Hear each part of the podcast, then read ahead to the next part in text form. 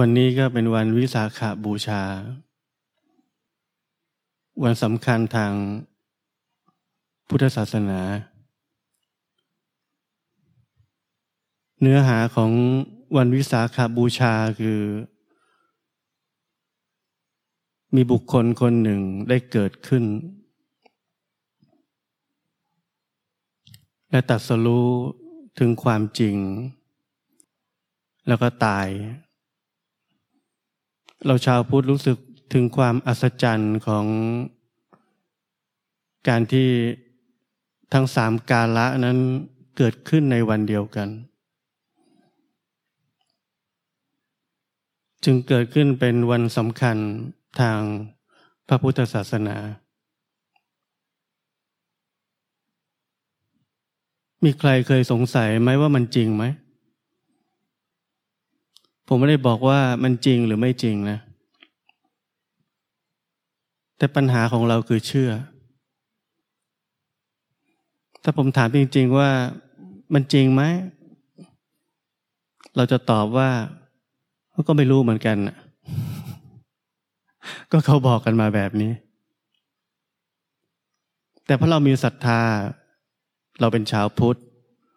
เราไม่อยากจะสงสัยว่ามันจริงหรือไม่จริง คล้ายๆมันเป็นความเชื่อร่วมกันของหมู่คณะใหญ่หมู่คณะหนึ่งเรียบร้อยแล้ว แล้วเราจะไปต่อต้านหรือหาความจริงทำไม หรือสงสัยทำไม นี่คือกระบวนการการใช้ชีวิตของเราทุกคนนี่ตัวอย่างง่าย ๆ พอทันทีที่เราเชื่อ ความจริงก็ได้หายไป การค้นหาว่าอะไรคือความจริงก็ได้หยุดชะงักลง ทันทีที่เราเชื่อ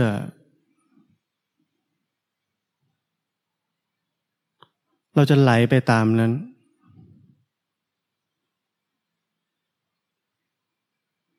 และความสงสัยว่าอะไรคือความจริงก็หยุดชะงักลง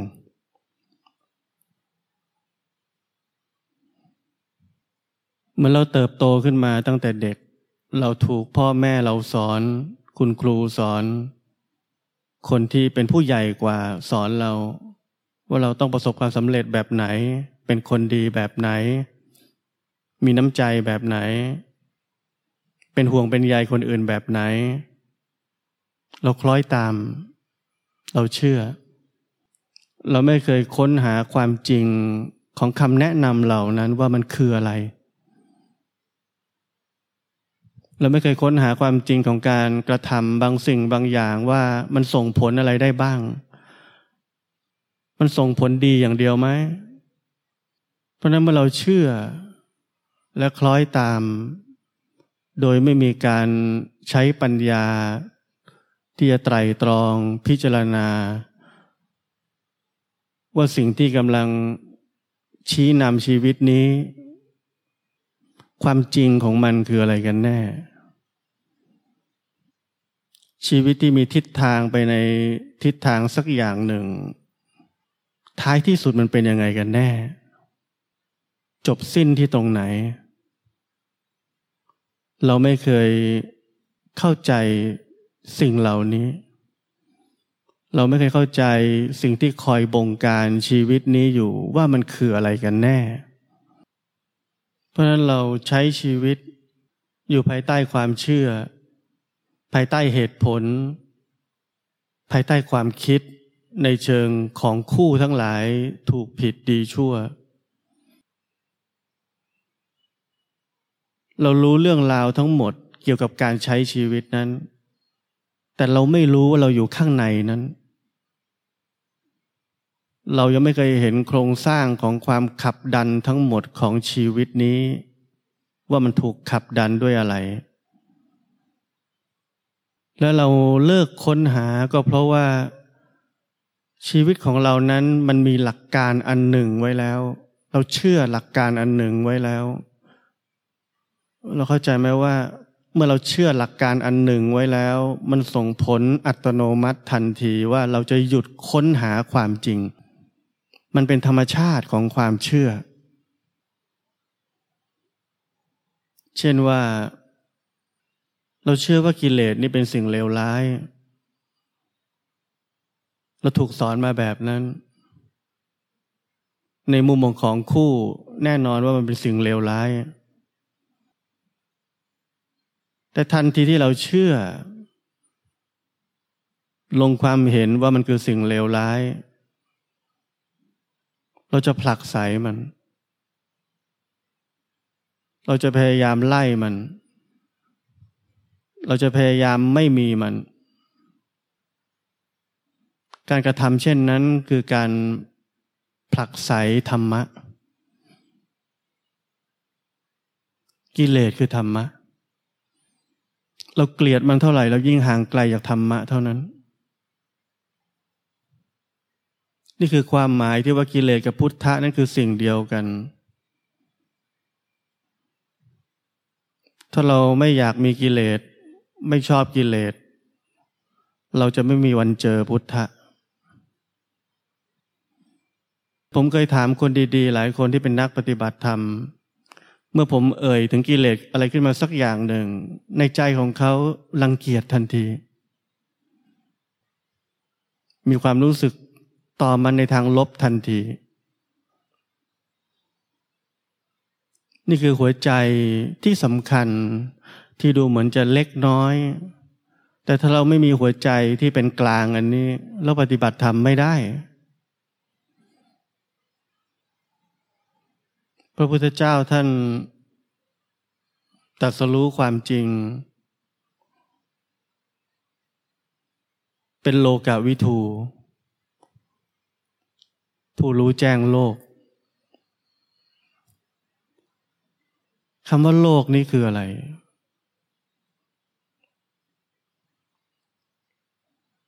โลกนี้ประกอบด้วยทุกสิ่งทุกอย่าง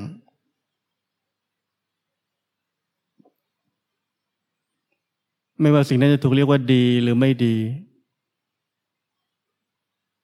ถ้าเราลังเกียจกิเลส พยายามที่จะละมัน พยายามที่จะไม่มีมันให้เร็วที่สุด เราจะเป็นโลกะวิทูได้ไหม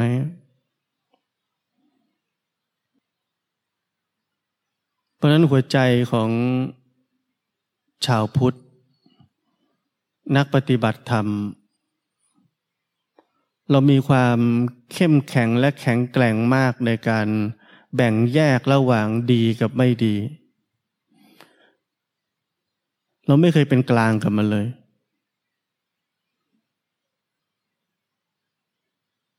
และทันทีที่ชีวิตนั้นแบ่งแยกระหว่างดีกับไม่ดียังเข้มแข็ง แข็งแกร่ง โดยธรรมชาติของความเชื่อแบบนั้น จะผลักให้เรามายืนอยู่ฝั่งที่ดี และประนามฝั่งที่ไม่ดี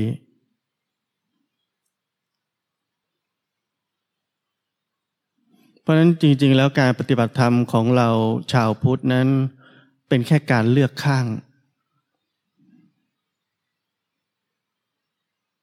เราเลือกข้างที่เราเชื่อเฉยๆ แล้วเมื่อเราเลือกข้างเข้าใจสิ่งที่ผมพูดนี้ให้ได้ เมื่อเราเลือกข้าง แบ่งข้าง การค้นหาความจริงทั้งหมดก็จะจบสิ้นลงไป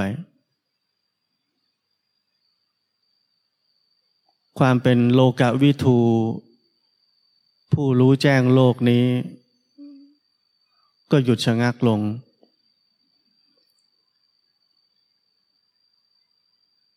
ผู้รู้แจ้งโลกคืออะไร คือความแจ่มแจ้งในอริยสัจสี่พอมาถึงตอนนี้ เราทุกคนที่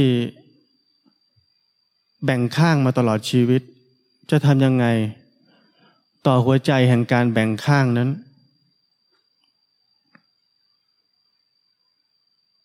มันเป็นนิสัยของเราไปแล้ว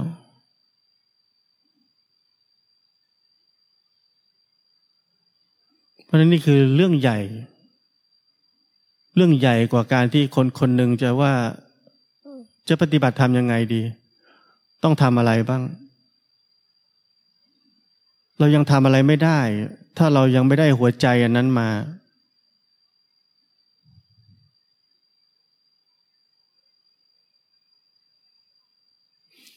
ผมถามว่าเราต้องทำยังไง ไม่ใช่รอผมตอบ แต่ทุกคนต้องพิจารณาด้วยตัวเอง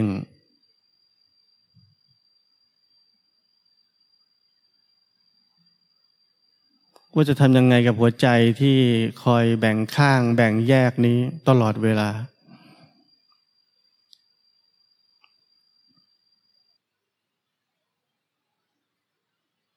เราจะเลิกแบ่งแยกและแบ่งข้างได้ ก็ต่อเมื่อเราเข้าใจว่าของคู่ทั้งหลายนั้นไม่จริง สิ่งที่ถูกตัดสินลงไปว่าถูกหรือผิดดีหรือไม่ดีนั้น เป็นความไม่จริง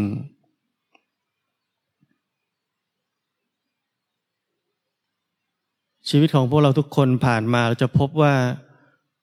เหตุการณ์เหตุการณ์เดียวกัน คนสองคน คนหนึ่งอาจจะถูกบอกว่าถูก อีกคนหนึ่งอาจจะบอกว่าผิดก็ได้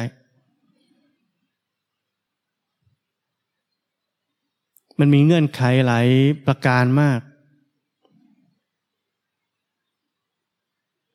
แม้บางคนทำผิด ก็มีเงื่อนไขบางอย่างที่ยกเว้นว่าไม่ผิดหรอก ก็ได้ เราต้องเข้าใจเรื่องเหล่านี้ ทุกวันนี้โลกเรามนุษย์เราจะตีกันตาย ก็เพราะว่ามีคนเชื่อว่าเรื่องนี้ถูก อีกคนหนึ่งเชื่อว่ามันผิดทำไมมนุษย์สองข้างมันถึงไม่เคยคิดได้เหมือนกันร้อยเปอร์เซ็นเลย เพราะมันไม่จริง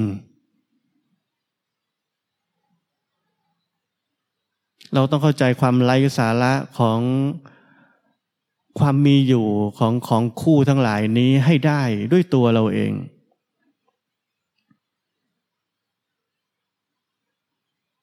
แล้วเมื่อเราเข้าใจมันอย่างลึกซึ้งด้วยการพิจารณาอย่างลึกซึ้ง ต่อโลกนี้ ต่อสิ่งที่เกิดขึ้นในชีวิตของเรานี้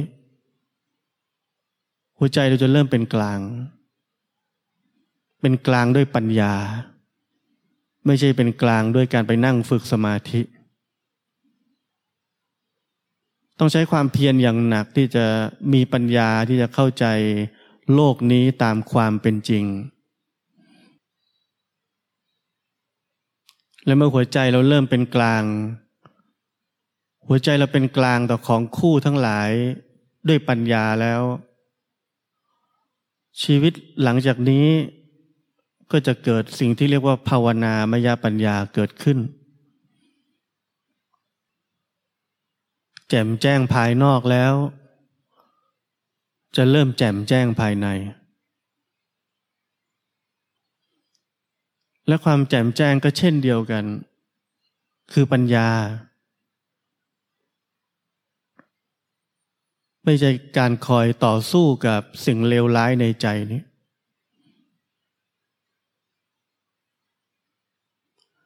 เราอยู่ในบรรยากาศของความรู้สึกว่าเราต้องต่อสู้กับกิเลส กิเลสเป็นของไม่ดี พลังงานลบต่างๆ นี่เรียกว่ากิเลส เป็นของไม่ดี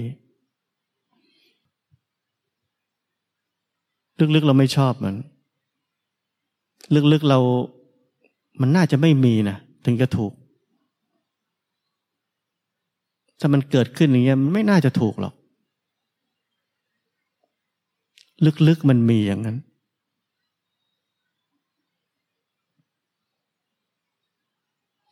และเมื่อลึกๆมีการตัดสินการประนามมัน ด้วยความเชื่อบางอย่างที่ลึกกว่านั้น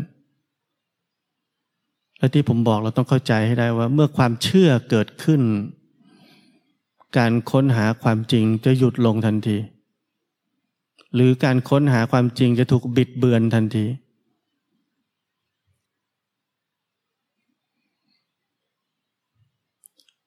สิ่งที่ผมพูดนี้คือสิ่งที่ มนุษย์เราทำไม่ได้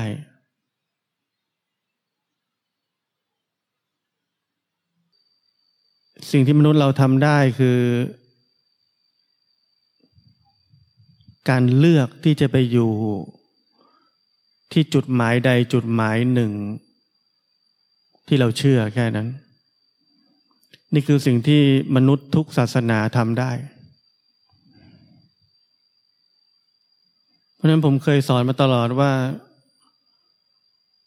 การปฏิบัติธรรมนั้นต้องไม่มีเป้าหมาย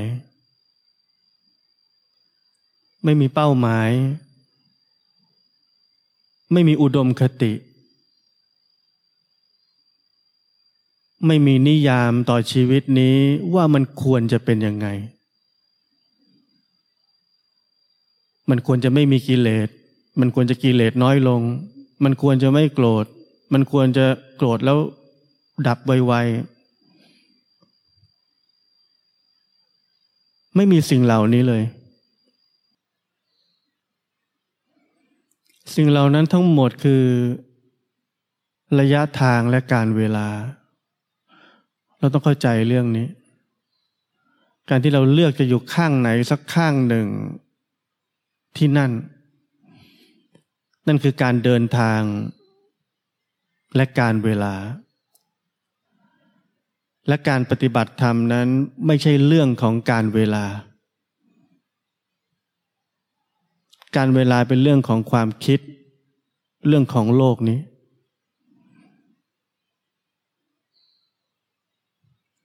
แต่ถ้าเรา อยากแค่มีกิจกรรมใหม่ในโลกนี้คือการปฏิบัติธรรม เราก็ทำแบบนั้นก็ได้ เราจะสำเร็จมากขึ้นเรื่อยๆ ก้าวหน้ามากขึ้นเรื่อยๆ คอยเทียบกับหนังสือว่าเหมือนหรือยัง และรู้สึกถึงความสำเร็จที่เราได้รับในระยะเวลาที่ผ่านไป เราไม่มีกิเลสแล้ว เราไม่มีเราแล้ว เราสมบูรณ์แบบแล้ว เรารู้ทุกสิ่งทุกอย่าง มันเกิดมันดับ เปลี่ยนแปลงเป็นไปตามเหตุและปัจจัย เรารู้หมดทุกอย่างยกเว้นตัวเอง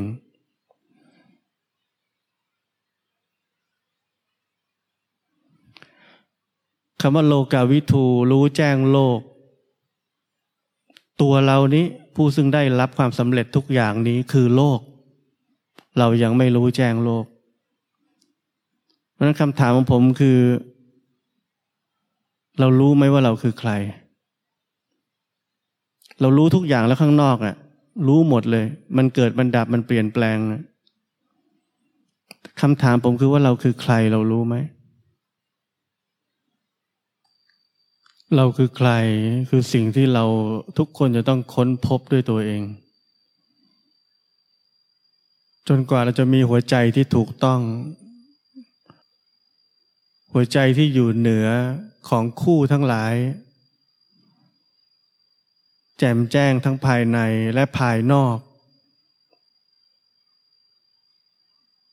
เราจึงจะค้นพบว่าแท้จริงเราคือใคร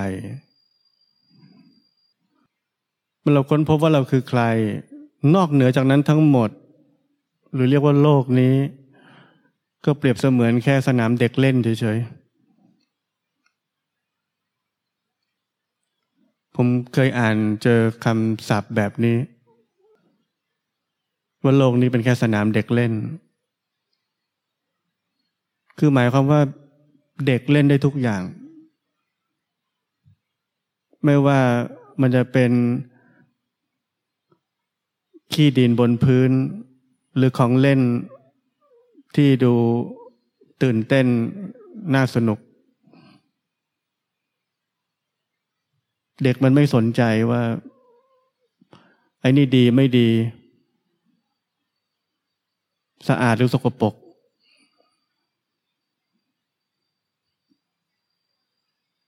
มันเล่นด้วยความรู้ว่าทั้งหมดนั้นไม่จริง มีไว้เล่นเฉย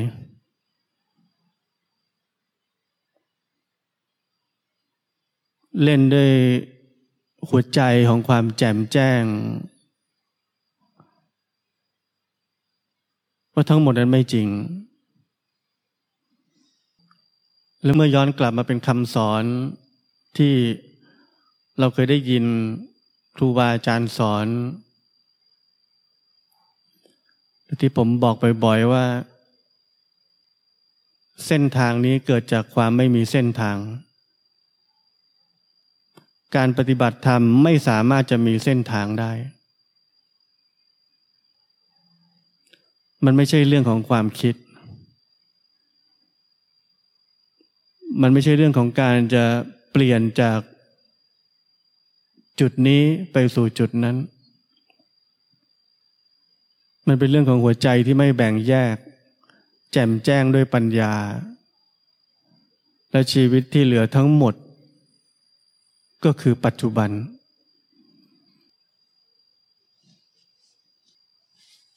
เพราะนั้นในวันวิสาขาบูชา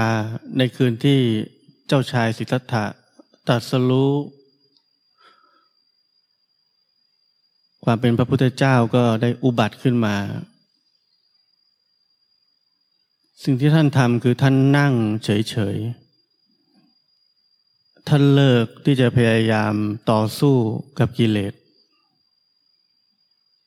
ท่านเลิกพยายามที่เอาชนะความอยาก ท่านไม่ต้องการจะไปที่ไหนอีกแล้ว กว่าท่านจะได้หัวใจนี้ ท่านใช้เวลาหกปี เพราะนั้นเมื่อท่านเลือกที่จะนั่งใต้ต้นโพและเลือกที่จะไม่ไปที่ไหนอีกแล้ว นั่นคือเส้นทาง ที่ปราศจากเส้นทาง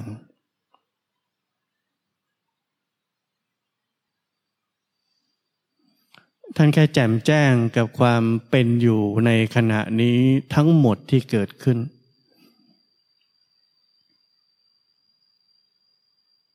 ท่านไม่มีไอเดียต่อขณะนี้ว่า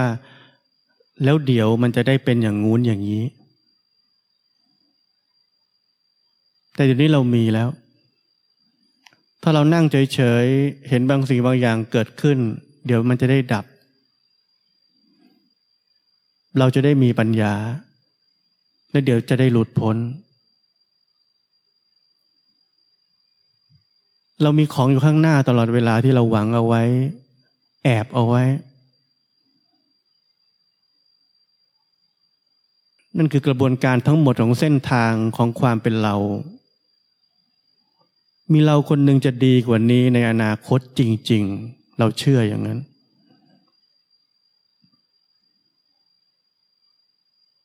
ราะนั้น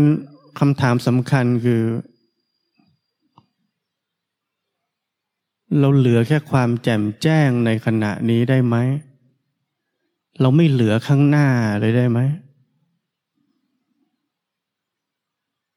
ความหวังทั้งหลาย เป้าหมายทั้งหลาย อุดมคติทั้งหลาย ที่ดี ๆ ทั้งหลาย ไม่เหลืออย่างสิ้นเชิงเลยได้ไหม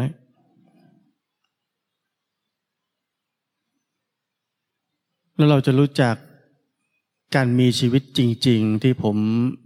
สอนมาเนิ่นนาน ชีวิตเราตั้งแต่เดี๋ยวนี้ขณะนี้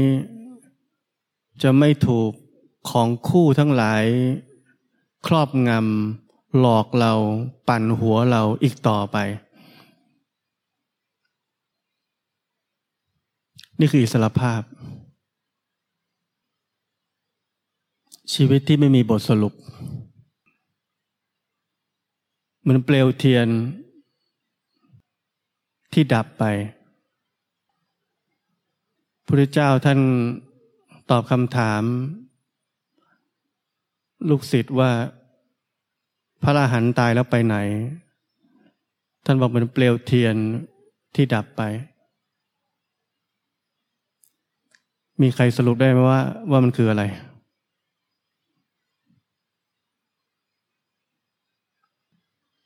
มันค้นพบชีวิตที่ไม่มีบทสรุปได้ไหม มันช่างเลื่อนลอยและไร้ทิศทางเหลือเกิน แต่นั่นคือสิ่งที่เราทุกคนพยายามตามหาด้วยการปฏิบัติธรรม